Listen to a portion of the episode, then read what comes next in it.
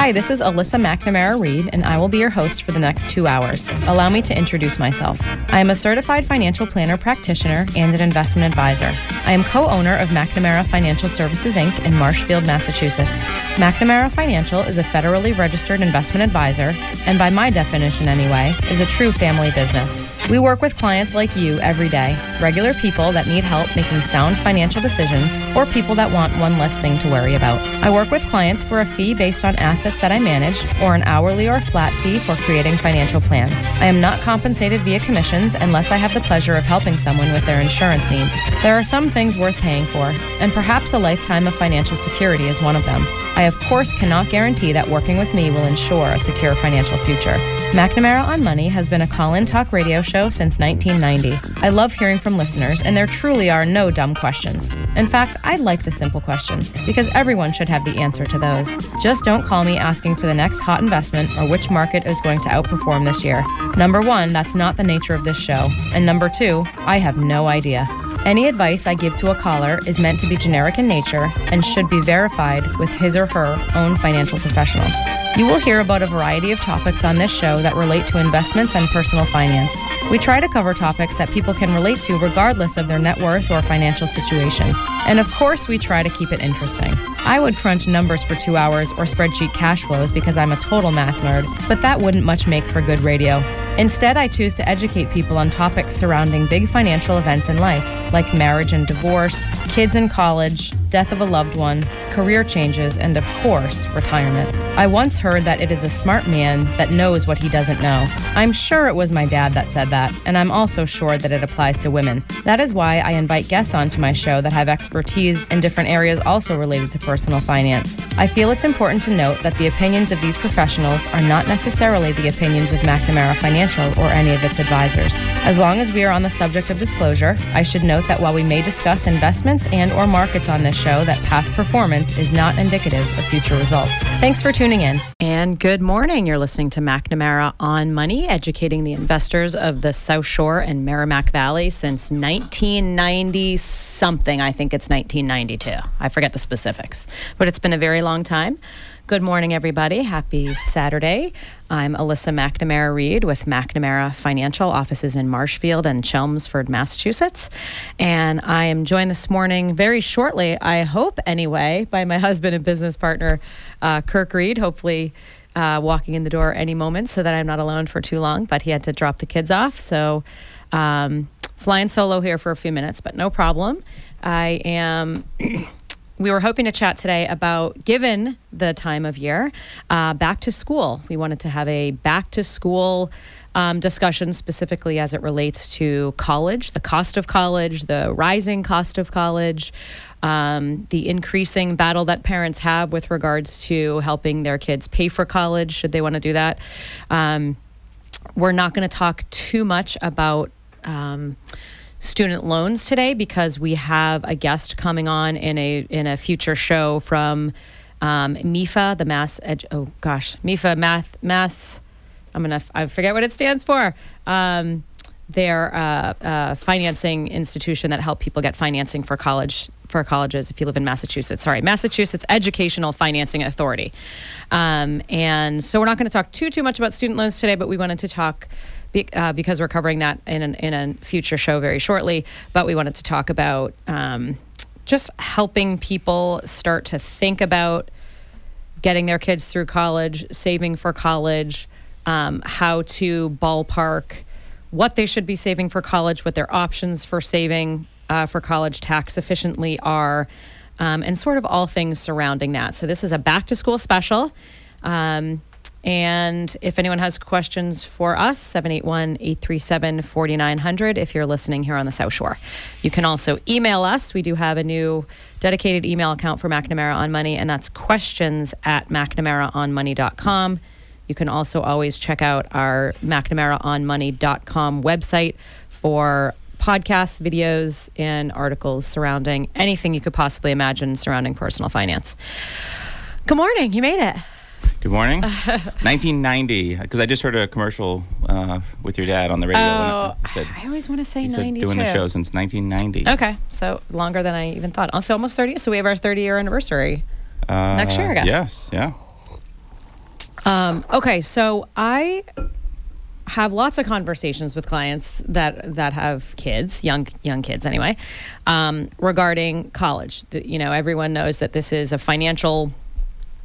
I was going to use the word burden, but you know, edu- getting making sure your kids are educated and can have a bright financial future. Um, theoretically, those two things are linked. Um, is extremely important, obviously. So, it, so while it's a financial burden, perhaps a necessary one, or in many in many people's eyes anyway, depending on um, depending on your child's interests and, and skills and, and, and where they see themselves.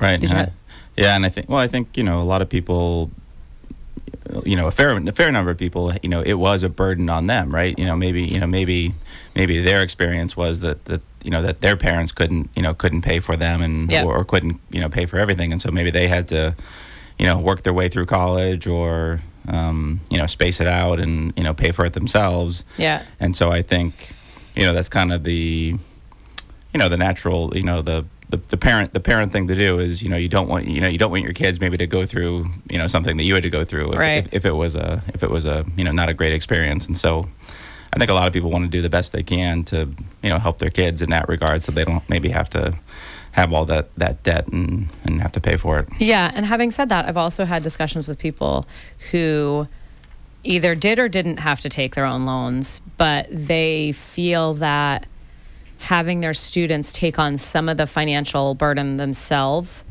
is um, motivational in that you know if they're paying for a portion of this themselves maybe they'll take it more seriously. Maybe they'll study harder and you know so that they get a better job and can and can pay you know pay off those loans. But so i you know i i always approach the discussion with people very delicately because people feel about um, this differently and it's not my position to judge anybody. And i just you know sort of open up the conversation. What are your thoughts? What are you what are you thinking regarding this in terms of are you going to help your kids pay for this? Are you intending to fully pay for it? Are you are you intending for them to fully pay for it? Like is this something we even need to plan for? For most people we're planning in some way um, for it sh- should they have some discretionary income that they can start planning with um, but yeah, people just feel about it differently, and that's fine. And um, people have different means, obviously, and that's fine too. And so we're just here to kind of talk through um, the issues that people should be thinking about. Um, you know, starting to project some of the costs and some of the, um, you know, starting to th- help people think about well, what what does X Y Z savings translate to in terms of my ability um, to help my kid? What do I need to be saving? Where should I be saving? Um, and things like that. So as I was, you know, getting ready for this show, I found some really um, interesting uh, statistics and articles online. Uh, There's obviously, there's of course lots and lots of information you can find online and um, you know different articles surrounding the rising cost of college. It's it's a it's a I don't know if I want to use the word epidemic, but it's certainly um, daunting, and so there's there's lots of resources available. Um, I found one article in particular that I thought was interesting. It was um, this this is about a year ago from the USA Today. There was an article. Um, I think it was October of 2018 yeah, October 13th of 2018 from the USA Today. And it was the top 100 colleges, university and universities where student applications are on the rise in the United States. Um, and I'm not going to list all the 100 universities and actually a lot of them aren't incredibly local, but Boston University uh, is on there. It's on the it's on the low end and I think um, Mass College of Art was up ranked pretty high. Anyway, there were a couple in Massachusetts, but the point was the statistics are these that col- what was it colleges where applications were App- increasing Yes, so Okay. where there the number of applicants are are, okay. are substantially increasing. So, and then I'm I'm going to kind of skip to the the the meat the meat of the article. I think. Um, there are several dozen. So there's it's a list of the top hundred. This is from a year ago. Top hundred colleges and universities where applications are substantially on the rise. There was about two dozen private institutions on the list, but the vast majority were public schools. So, so I guess I'll back up a moment. That the there's a pretty staggering difference between the annual cost of a public college versus a private college.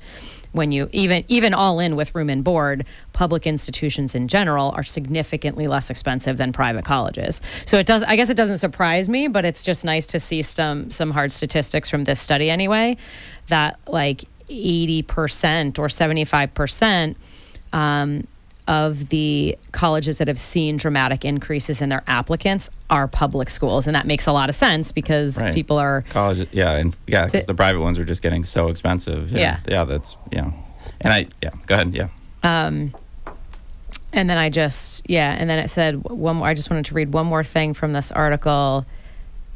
Of the 100 schools with the largest increases in applicants, most of them do have a larger student body than they did five years ago. So 75% of them, or 75 of the 100, do did did admit have a larger student body. So they they actually admitted more students um, as compared to five years ago. However, 65 of the 100 schools acceptance rates are lower, meaning schools can are are able to get more are able to be pickier, I guess, r- with regards to who they're admitting because their applicant pool is so much larger. Right. So they're able to be more selective with regards to who they're admitting. Um, so so the the majority of them are have lower rates. Yeah, so now it's getting harder to get into public yeah. schools, yeah. Yeah. So, and that's not um, surprising, given given the long term rise of the cost of college tuitions and how that has outpaced inflation pretty substantially f- over a long time from all the research I've looked at. I, I looked at some um, research that went back, oh, I think it was to the 70s, and how, you know, several decades ago, um, or actually very long term, like the data that I looked at that went back to the 70s, college tuition has outpaced inflation by like a percent and a half to two and a half percent per year for Yeah, a very long time. i'm just trying to look that up just get some get some numbers on that yeah Yeah, I, I looked it up and I'm clicking through all my open windows here on my laptop because I did pull that. Um, but I, I found something that said, you know, back in the, you know, if we rewind a few decades, you know, maybe uh, college tuitions were rising between six and nine percent per year, but inflation was higher a few decades ago. Okay, so that so that the del- the delta or the difference between college tuition and, and and inflation, I think, was still maybe a couple percent, wasn't all that substantial. In the last decade, the, the the research that I was looking at said that college tuitions on average have increased about 5% per year. So that's on average over a decade. Um, and and inflation over the last decade has probably been about average, two and a half, three percent. It's been Yeah, a little been, bit low. It's been like two percent, I think, over the past ten years. Okay. And then in the last three or four years, college tuitions have the, the rise has been slower. So maybe two to three to four percent. But inflation has been really low in the last few years. So so I think the the big picture is that historically speaking, for a long time, the the cost of college has outpaced regular inflation on like your groceries and your gas and things like that and your housing. And and that has been the norm for a while. So i'm skipping ahead a little bit but one of the conversations that w- that i want to have is how you can kind of quickly and easily um, figure out how much well figure out what your savings in terms of college will pay for in the future. And basically if if your if in if the cost of college is outpacing inflation by let's call it 2% and if you can if your kids are young enough where you can invest and and invest your money that's earmarked for their college and you would hope that your investments will outpace inflation by maybe two, three, four percent, depends on how old the kid is and how, how you're invested. It's pretty simple to do some long term calculations with regards to what is my money going to pay for because you don't have to worry about present value, future value, my earnings. You know, do, can, can I save less because can I save less than the sticker price because my investments are going to grow? Well, maybe not because the cost of your tuition is going to grow as well. And I don't know if your investments are going to outpace the cost of college. So it's kind of so in terms of in terms of the actual savings is difficult, but in terms of projecting what your savings will pay for, it's pretty simple when when I have conversations about it anyway. But I'm fast forwarding, and we'll kind of um, explain that a little bit more. Yeah, I found. Do you have a question? Well, I just I found one article. This was from from Forbes, uh, Forbes.com. This was about a year ago. It was July of 2018, and the you know the heading is uh, price of college increasing almost eight times faster than wages. Um, so you know, it goes on to talk about you know how it's just it goes up so much faster than everything else. Um, you know, it does. That's a very recent article. uh, about a year. That, that does make a sense old, because yeah. we haven't had a lot of wage growth in this decade i- i- after the Great Recession. Um, there, there's been it's historically very low or stagnant wage growth, so that actually makes sense. The cost of college has continued to increase when we've had no no wage growth until like this year. I think we, we finally saw a little bit of wage growth, so that makes sense that in this decade anyway that that has been the case, and that's incredibly unfortunate. I mean, traditional inflation has been really low in this decade.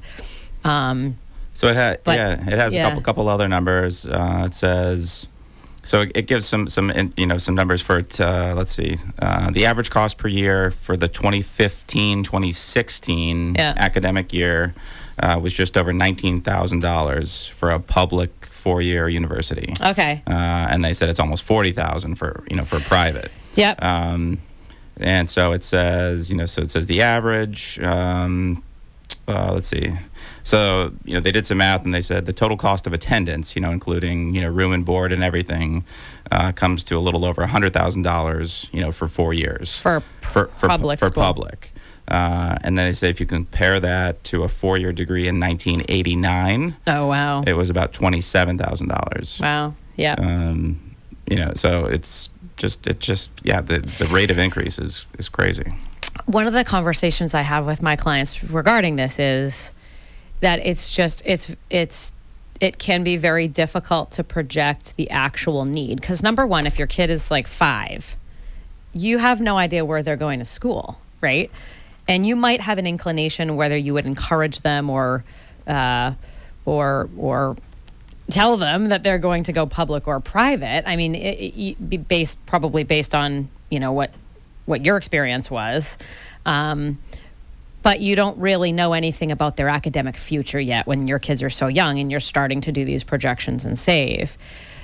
There, there's also, on average, a pretty staggering difference, or there can be a pretty staggering difference between the sticker price of a college and what people are actually paying because we have things called grants, scholarships, loans.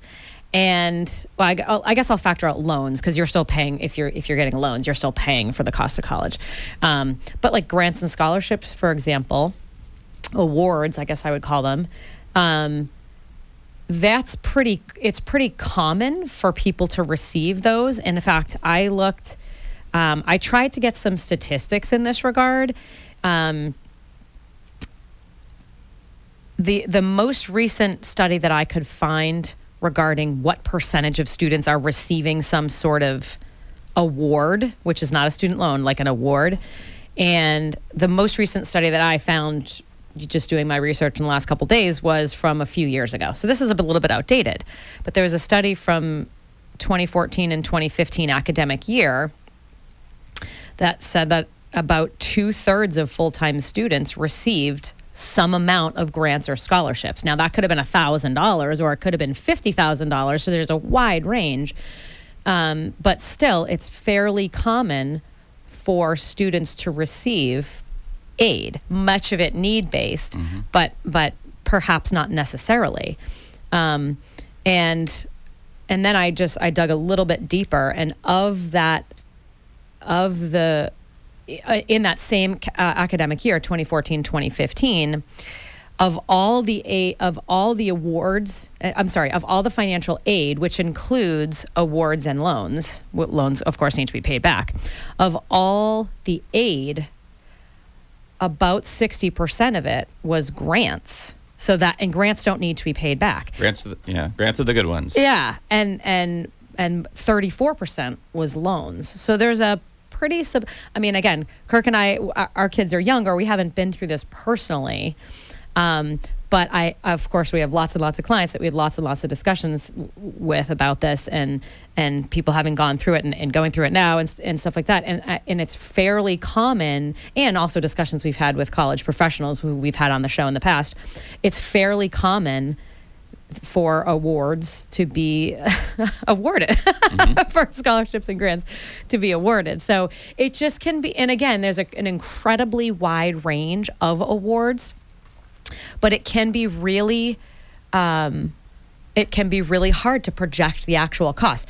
Better to be safe than sorry, and uh, certainly better to oversave. If oversaving for college is your biggest problem, congratulations. But you know, but it's just it's it can be daunting for someone to have their target savings line up with the sticker price of a private institution. That that's incredibly daunting. That's, yeah, that's uh, probably not achievable for, for most people. Yeah, I mean, a, a great goal. Yeah, but, but, for but many people not. Probably difficult. Yeah. I also found a cool um, article from the U.S. News and World Report. And this was from, this one was recent. This was from, where's the date on this? Oh, I think it was from this calendar year.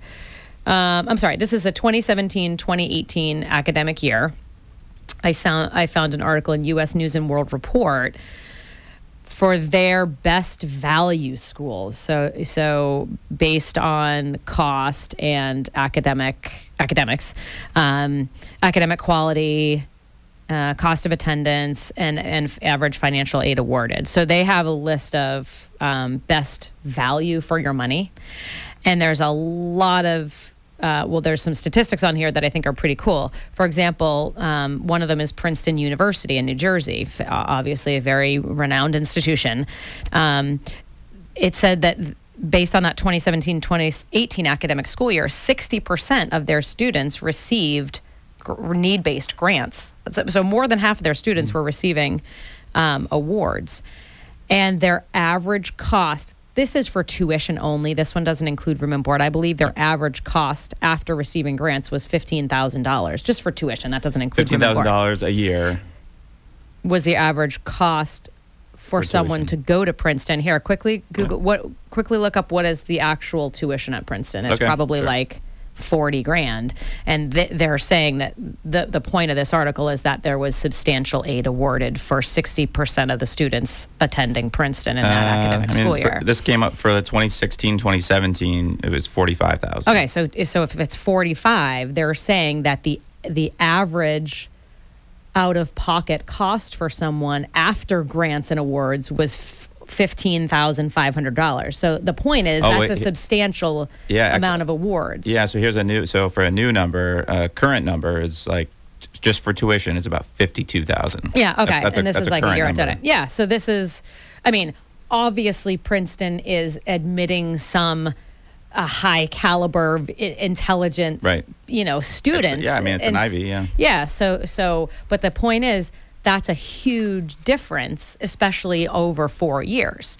Um, and on this list from New, U.S. News and World Report, there's a lot of very um, there's a there's a lot of Ivy League schools on here. Harvard is on here, MIT, Yale, Stanford, um, Columbia. Yes, I see. Tim's giving me UPenn, Duke. I'm just I could keep going. Peace. I get so excited. Peace. No, yeah. Peace, man. Um, Peace, yeah. The point is that some of these um, I don't know what what do I call them high caliber or well right. you know renowned institutions are um, you know are admit are are get they have you know large foundations and right. and, and they have you know dollars to award and and they're giving some pretty big academic awards um, to, to a significant amount of their students. Now these now this these statistics are for need based awards.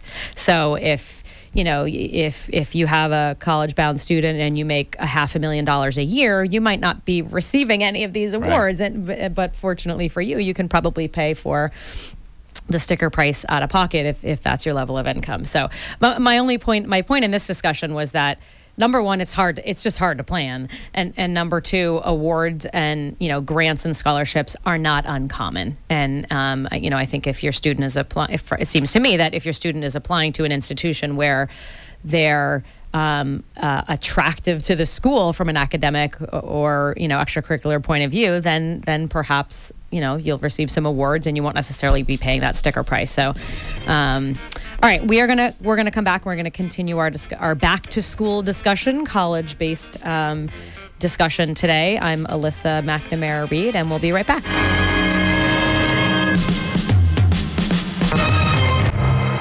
Okay We are back. All right. So first, last segment, we are talking about we're going back to school. Uh, so we were talking about going to college, going to school, and paying for college. Um, so we are just talking about the rate of inflation. Uh, you know, the rise in costs of college have been going up. You know, more than the rate of inflation, more than the rate of uh, wage increases, um, and you know that's probably going to continue. Um, I would imagine so. Yeah. um, so I guess yeah. So we're going to talk a little bit maybe about. Are we talking about savings now or? Hold on. I wanted to before we transition to that. I found I have a couple more just resources, uh, articles that I that I thought were um, really helpful that I wanted to reference. Um, one of them is um, a federal government resource. So I was reading that this was developed during the Obama administration. Um, it's called it's called uh, College Scorecard, and the website is collegescorecard.ed.gov. So this is a federal government um, resource, and there's just there's just lots of information regarding um, college. You- can research specific colleges, cost of college, things like that. It's the, I guess the intent was to help people make a more educated decision regarding sending their kids or regarding going to college. Um, but what I thought was really cool about it is that you can. Um, you can search school by. You can search for any school, any feder- any um, accredited institution in the United States, and it'll show you some what I think are three really cool pe- uh, pieces of data regarding that institution. So, for example, I put in Villanova, Villanova University, my my alma mater, and Kirk's as well, um, and it doesn't give you the sticker price here, but that that's that's quick. You can just go to the institution's website and grab that sticker price of Villanova is probably seventy thousand I don't know. I per year. Um, but what what this resource will give you is the average annual net price for federal aid recipients after aid from the school, state, or federal government. So this is not. So, so we were talking a little bit in the last segment about there is a difference between sticker price and, and what people actually pay for Right. school and nobody real nobody knows what that's going what the net price is going to be until you have your letter from the school in what spring of your of your student's senior year um, so but this will give you averages which is really cool so for Villanova, Villanova University on this website it says the average annual cost is about $42,000 and the sticker price is probably 70 Uh, well, tuition is like fifty-four thousand. Okay, and room and board. Just is, tuition. Room and yeah. board's probably eighteen or twenty, something like that. So, so the average annual cost significantly lower. Not that everyone receives awards, but but a substantial. But this is just average. Um, and then and then they go they go further and they give you the graduation rate. Yep. So nine for Villanova, ninety percent, and then average salary after attending the school, which is really cool. So let, let me read the fine print. Salary after attending is the median earnings of a former student who received federal financial aid at 10 years after entering the school. So I guess that's about six years post um, graduation. So Or we hope. uh, right. um, so this is really cool. You can put any school in here and you can find the average net cost. Doesn't mean what you're going to pay. Some people pay less than that or nothing. Some people pay the full sticker price, but it's giving you the average. Um, and then salary after attending, I think is pretty cool. Seventy-eight thousand dollars a year for Villanova grad. I, I played around with. Um, I put another one in. I can't remember what I put, but you can just go and you can search for any school and it'll give you that information, which I think is, um, I think is pretty cool. So that website is collegescorecard.ed.gov. So it's a um, theoretically a trustworthy resource, given that it's Right. provided by It's the federal just- government. I mean, that's one way to look at it, right? Is just as a as a math, right? You know, just looking at the math of it, and you know, what's what's the cost versus what are you Yeah. potentially getting out of it? Right. So that's certainly a way to look at it. I know you. I know that's that's your your angle as a as a math person, a, a numbers person. Oh, for sure. Yeah. I mean, right. And it's, it doesn't mean that your student is going to be earning that money, but, but you know, that's an average. And, Yeah. um, you know, I, I, I also found one other, um, I found one other article on National Public Radio. So on npr.org, this is a little bit dated, but I found an article from September of 2015. So, so definitely dated, but the, they had this really cool chart. I love graphs and charts, you know, being a numbers person and, a, and an engineering background and in, now in finance. But I find this article on npr.org, what you'll actually pay at 1,550 colleges. So they did like a study of 1,550 colleges and they, um, they charted average net price against income for the family, like the parental Right. income, right? So the the chart shows you at different levels of income what the how the net sticker price increases as income increases. So obviously if you're a higher income earner, if you're or if your household has higher income, your net price is going to be higher because you're going to receive less need based or no need based Right. aid and if your in the family's income is is you know lower then potentially you're receiving more need based aid and your net price for the school is lower. So i just thought it was really cool. Again this is on npr.org this is a little bit dated but it's, the article was what you'll actually pay at 1550 colleges. And they have a ch- like an interactive chart on here where you can select a college. So again i selected villanova university. Go cats. And it ch- it charts the net um, the net price against income. So it, and it has different bands. Like if a household income is 0 to 30,000 a year 30 to 50,000 50 to 75 and then up from there.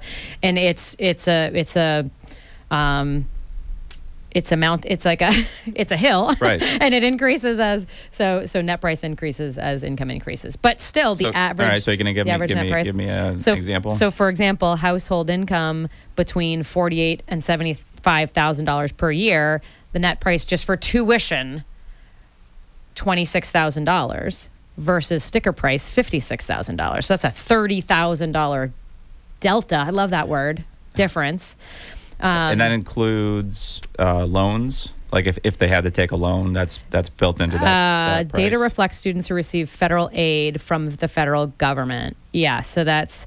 Uh, no, I think this is grants. Uh, well, you had to ask me that. Hmm, sorry. That's The- okay. uh, grants, grants and scholarships. okay. Yeah, the price of college varies widely. Net price. Net price is the annual price of tuition, supplies, and living expenses after financial aid, grants, and scholarships. So the twenty. So it was twenty six thousand, and that you know that, and then they they pay they pay for that however they need to, either out of cash flow or or or they're taking loans perhaps. Mm-hmm. Yeah, Uh, and you know what? I'm sorry. What This, paying, this yeah. probably does include like the federal subsidized loans that you can Okay. take up to five or six thousand dollars a year. Or something like that. So I'm sure it includes that, uh, but it doesn't include it doesn't include private loan private Right. loans or anything like that. Okay. Yeah, right. and then for households with income above one hundred and ten thousand dollars a year, average net price was forty three thousand dollars. Pretty big jump. Pretty big jump for just thirty thousand, thirty-five thousand dollars of income. So it Thirty went thousand from- dollars. Yeah. The cost went from twenty six thousand to Forty-three thousand. 43,000, yeah. Still a difference between st- the sticker price of, 50, of fifty-six just for tuition and, and, and the payment, but But that was what, Uh, like seven? I think the difference was like seventeen thousand a year. Yeah. times four years. And that and that's only a difference of thirty-five thousand dollars of income. Right. So that's that's not a lot, but so that but that's essentially the entire after-tax amount of that difference in income. Theoretically, would need to be allocated to school in that example, but. Um, I just thought that was cool. That was on the NPR website, and that was a few, that was a few years ago. But it was kind of a cool interactive chart illustrating the difference between um, sticker price, net price, on average. Anyway, I mean, it's it's of course impossible to know what your actual situation will be, but Right. Um, but that that's cool because if obviously you know your average household income and you can kind of see what the averages are. Right. really At least, at least, yeah, it's a good way for, just for like to do some projections if you want to get kind of get a an estimate of how much you might pay. Yeah, yeah. Um, and we've had um, college counselors on the show in the past, and um, we've had, for example, Greg Cohen from College Bound has been on our show in the past, and he was saying that the each that uh, institutions in general are getting a lot better about putting resources on their institution's website where people can can do a financial aid an aid or award calculation. So there's always you've always been able to to Google um, uh, expected family contribution or for or FAFSA, you know, financial, you know, um, uh, calculator. You've always been able to to you know do a, a, calculation for federal financial aid, but but um, he was saying that you know, not different institutions have their own ways of calculating aid and awards. Right. And he said that the institutions themselves are getting better about putting resources for parents on that institution's website. So if your son or daughter is really interested in one particular school, hopefully you can jump on the website and do your own in advance calculation regarding what might the cost be for my particular student and enter Right. in some detailed numbers and, and kind of do your own calculation. And, and so, like those calculators are mm, kind of geared towards their actual met- Yeah. their methodology is yeah, Yeah, So right. So you put in your income, your assets, whether your student has income or assets. Um, and so if they if they have different biases How or, di- or different uh, not biases but different um, uh, weightings or whatever, it, that- Right. that's basically reflected in that those that calculator. right. Like for example, I know in the in the FAFSA calculation, the federal one, the pri- your pri- the equity in your primary residence. It's either completely excluded or it's excluded up to a high maximum. But I believe that there are other ins- that institutions themselves, like if someone has a million dollar a million dollars of equity in the primary residence, they might factor some of that into their to their calculation. I think yeah, that's like the that. like Yeah. well they have like the well there's the FAFSA, but then there's also like the other I think it's is it called the profile or something. There's, there's Yeah, another the there's another application Yeah. and that and, that- and a lot of like private institutions use that one. Right. Uh, and I know yeah there are some other things that they that It's they look at. It's a little more calculated inclusive. Yeah, Yeah. yeah, they look at a lot of things. Yeah. yeah. Um. Anyway, I just I thought that those were some really cool resources. But but if but yeah, I mean definitely if you have students, um, high school age, collegescorecard.ed.gov was a really cool um, resource for institution specific information, Um, financial information. And just uh, just you know talking about resources, you know another one that I've always found is very good is uh, savingforcollege.com. Absolutely, Uh, yeah. That's like a you know they've got lots of really good information. They, and they do have some some calculators and tools on there, uh, but it's a lot of just good information about you know different types of savings plans, um, you know cost of college, information about loans. Yeah. uh, it's a, I think that's a that's a great resource. They for- do, yeah, they do have a lot of resources. Um, I, there was one other article that I found, but of course, I have so many windows open that I'm not finding it right now regarding like the total future cost of college, which was kind of daunting, but I can't I can't find it right now. Oh, one one other um, one other point. Uh, I, you know, we were talking about the difference between public schools, private schools, and then the tuition.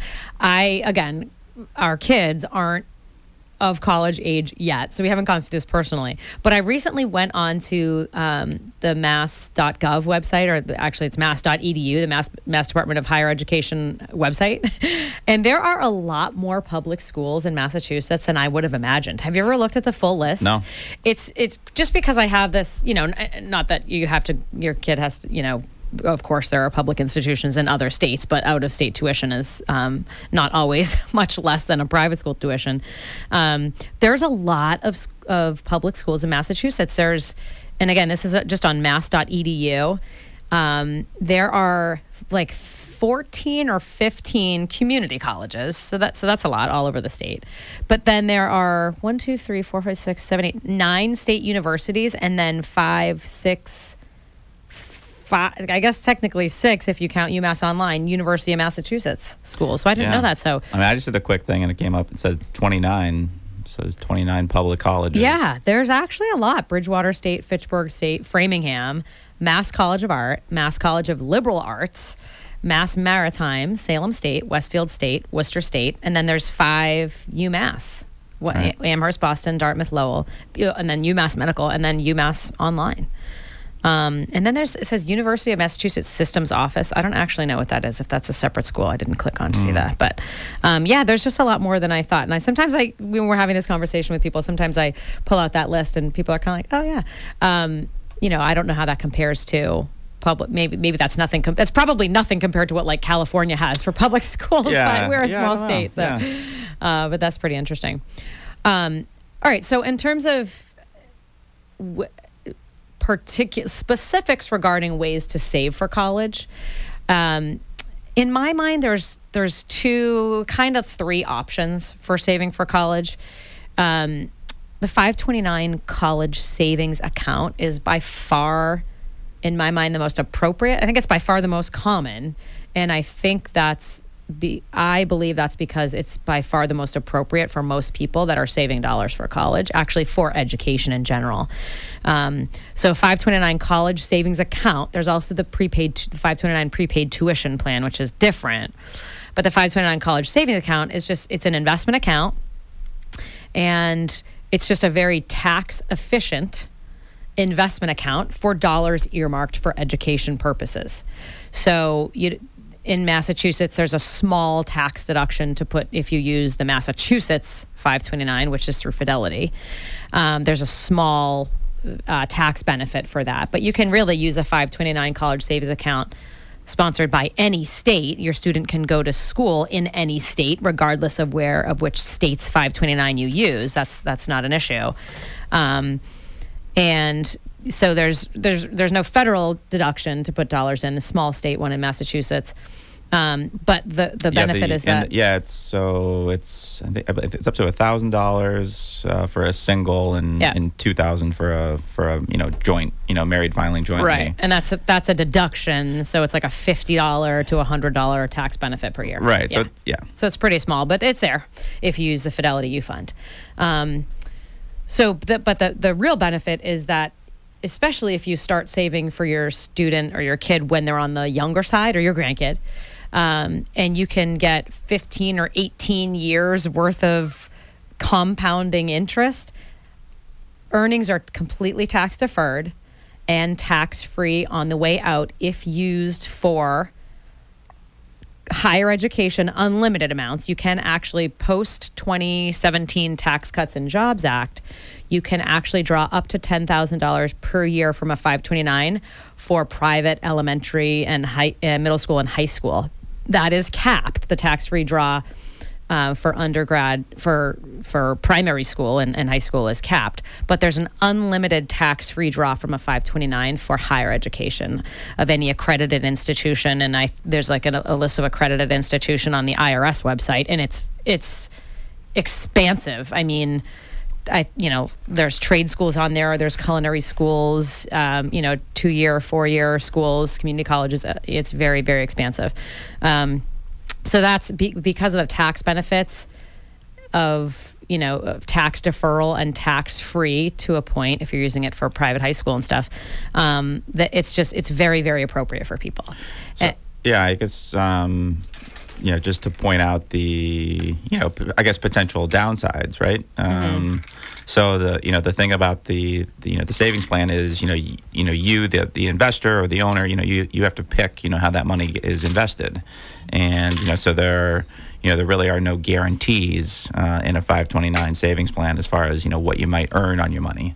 Um, you know, so either use, you know, you can you can go direct, you know, to these places and you can pick your own investments, uh, or you can, you know, or you can talk to Fidelity or, or or an advisor, and you know they can help you just, you know, decide how to invest the money. Um, but really, you know, really, there's not a, I don't think a guarantee.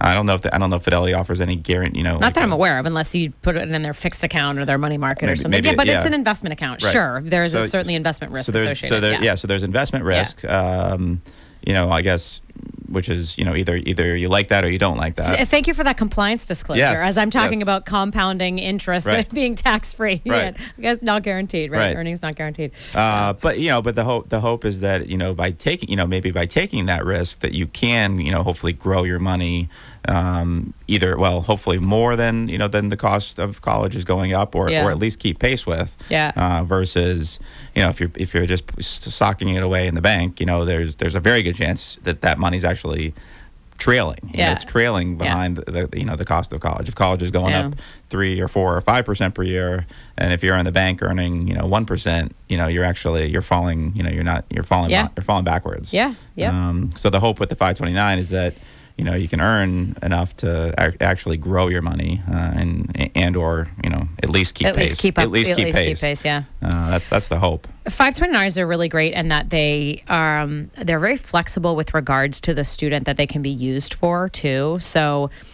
um, like I said, a lot a lot of people start saving for college when their kids are very young because they're nervous because this is a discussion that's been around a long time and college is expensive and everybody knows it. Um, so people start saving early and thank goodness for that. Um, but it but uh, with a 529, it's actually a, an account that's owned by the parent, and the child is just named as a beneficiary, as an intended recipient of the funds. But the beneficiary can be changed at any time, an unlimited amount of times. With no taxes, penalties, consequences, nothing. And it can be changed to anyone in the extended family. It's very flexible with regards to it can go up or down a generation, it can go to cousins, it can go to, to really anyone in the extended family.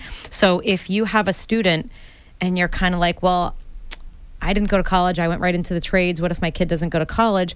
Well, if you have another kid, or if you have nieces or nephews, or if you'll go back to school one day, you know, it can be, you can change the beneficiary without worrying about taxes or penalties of doing that. So it's very flexible in that regard, especially for people that have multiple kids. Well, what if this kid doesn't use it all, or if they don't use any of it? Well, you can just switch it around and use it with anyone in the family. So people really like that flexibility, and it kind of removes that. Well, what if my kid doesn't use it and I put all this money away, and then I'm going to have to pay a bunch of taxes and penalties later? Well, that's not the case. Right. And and another example is you know maybe uh, maybe you're uh, you're, no, you're pregnant and you don't even know you know what you know what your child's name is or Yeah. whatever. Yeah. You, can, you could you could start you can still start one Yeah. and just and just list yourself as the beneficiary. We and- actually did that. Do you remember? Yes, I remember. Uh, yeah. we're such overachievers. Yeah, yeah. So you can list yourself and then Yeah, and then, and then change, change it to the child. You know, once it, but yeah, and there's like there's really no. There's pl- you have plenty of time to make that change. And Yeah. Really, really, you just need to have the beneficiary be correct when you take the money out. That's correct. It really just it, you know so you have all Right. that time to change it until you actually go to make that that withdrawal and then you need to fix it ahead of you know right before then. and we've even had people change it like a week or two before they take funds out for a different a different kid. So, Right, yeah, yeah. very flexible. um, And worst case scenario is, you know, and then, you know, someone will pose the question, well, what if I what if I have one child and they don't go to college and I have no nieces and nephews and, you know, what's the worst sort of the worst case scenario is you you put a bunch of money in a 529, again, great problem to have that you've saved and you didn't need it. Um, and you want to take it out and and and use it for your own personal non-education purposes. And if that's the case, you always because there was no federal tax deduction to put your money in, you always get your capital back with no taxes or penalties. So if you, over the course of 10 years, put um, $50,000 into a 529, you can always get that 50000 back with no taxes or penalties, even if you don't use it for college. What you'll pay uh, taxes and a penalty on is the earnings in the account. So if that if you put in 50 and over 10 years that that grew to be 100 in that example you'd take 50 out tax free and then that $50,000 that represents your earnings you would pay uh, income taxes plus a 10% penalty on those dollars. Right. So the worst case scenario is you pay some taxes on the growth if there's growth uh, of the investment and you do pay a 10% penalty. Um, but if if you were just you know, contrast that with if you never saved a penny for college and you just saved that $5,000 in your own name and were investing that anyway, you'd be paying taxes on that any, anyway. You wouldn't be paying a penalty to, to, withdraw it, but you would be paying taxes along the way and then you'll have capital gains anyway. So it's like, it's the, the, the taxability, if it's not used for education, the taxability of it in my mind is like, again, if that's the worst problem you have, congratulations. Um, so I, I think that it's a, the 529 college savings plans are a very appropriate um, and common way for people to save for education. It's by far um, the, what I recommend the vast majority of the time. And maybe after the break here in a couple minutes, we can talk about uh, other options. Yeah, I had one other example uh, or another question that comes up is, you know, what if you receive a full ride? You know, if you get a full scholarship to, you know, Mm-hmm. to, to college, and then you have this 529 money, you know, what do you what do you do with it then? Um, so I found, you know, found an example. On, I'm on uh, Kiplinger.com. You know, somebody wrote in and said, you know, my daughter received a full volleyball scholarship to college. You know, what do we do with the 529? um, you know, regarding you know regarding the penalty and, and that kind of thing. And so they said, you know, you can withdraw up to the amount of the scholarship without having to pay the ten percent penalty. Yeah, okay. Uh, but you Yeah. will have to pay taxes on the earnings. Yep, yep, yep. so you, yep. so you can Yep. avoid the penalty if, if you get a scholarship. but- you still have to pay taxes on the earnings. Yeah. Okay. Oh, okay. I think I yeah I think I remember that. Okay. Thank you for that, Yeah. that clarification. So, um, so if they do go to school but receive a scholarship, you can avoid um, the penalty if they don't go to school altogether. Right. Then you have to pay the penalty. Right. No, and the yeah. um, you know, like the whatever the institution, if, if you use Fidelity or whoever you use to, Yeah. you know, they'll they'll keep track of you know what you put in, you know, your contributions versus the earnings, and they keep track of all that. And then if you take a distribution, they basically, you know, they send you a tax document that says, you know, here's how much of this distribution Yeah. was was your money, and here's how much was the earnings. And that's how the calculations are factored. If you know if it's an you know if it's a non-qualified distribution, Yeah. then you know you know what you have to pay taxes and penalties on. That's right. And it's not the institution where your 529 is held is not responsible for knowing um, if it's a qualified or non-qualified So they- they, just that's report. They report reconciled. it. You know, yeah. they, here, here are the numbers, and then you get. You know, you have to. You know. you reconcile it when you go to do your taxes. So that so 529s the, the financial institution can send the funds directly to the school if if you have you know if if if you have the student you know student ID, obviously address whatever for the uh, for the finance office and and student ID then it, it's sending it directly to the school is like the cleanest way to do it. Um, because then you don't have to save any record. The money just went from the institution to the school so it went to education. But oftentimes money is just sent to the to the mom or the dad and then mom or dad turn around and pay the college expenses. And if that's the case that's no problem. That's Right. still a qualified tax-free withdrawal. But i always recommend just save your receipts. S- save a co- you know save the receipt from this disbursement um, you know copy the the check or Yeah, whatever if the you wrote a- wire if you wrote a personal check, yeah, yeah, so- yeah. save all save all those records so that if you're ever audited by the IRS and they question whether or not that 529 withdrawal was qualified for education, you have all your records there, especially if it went to mom and dad directly and then funds went otherwise to the school. It's just it's not as clean, but it's perfectly um, legitimate. Yeah, and just you know, one other thing I thought about because we've seen this before, where like if you ever transfer 529 assets from one custodian to another, like say you go from Fidelity Yeah. to American Funds, you know, make sure that that cost basis comes over. Uh, we've seen that before where it didn't come over, and then when they took a distribution, like they said the whole thing was gain, and, and maybe and maybe it wasn't. So Oh, I, I do remember that. That's right. Um, all right, we, I'm Alyssa McNamara Reed with my husband Kirk Reed, and we're talking about back to school, college related stuff. If You're listening to McNamara on Money. We're just going to take a break, and we'll be right back.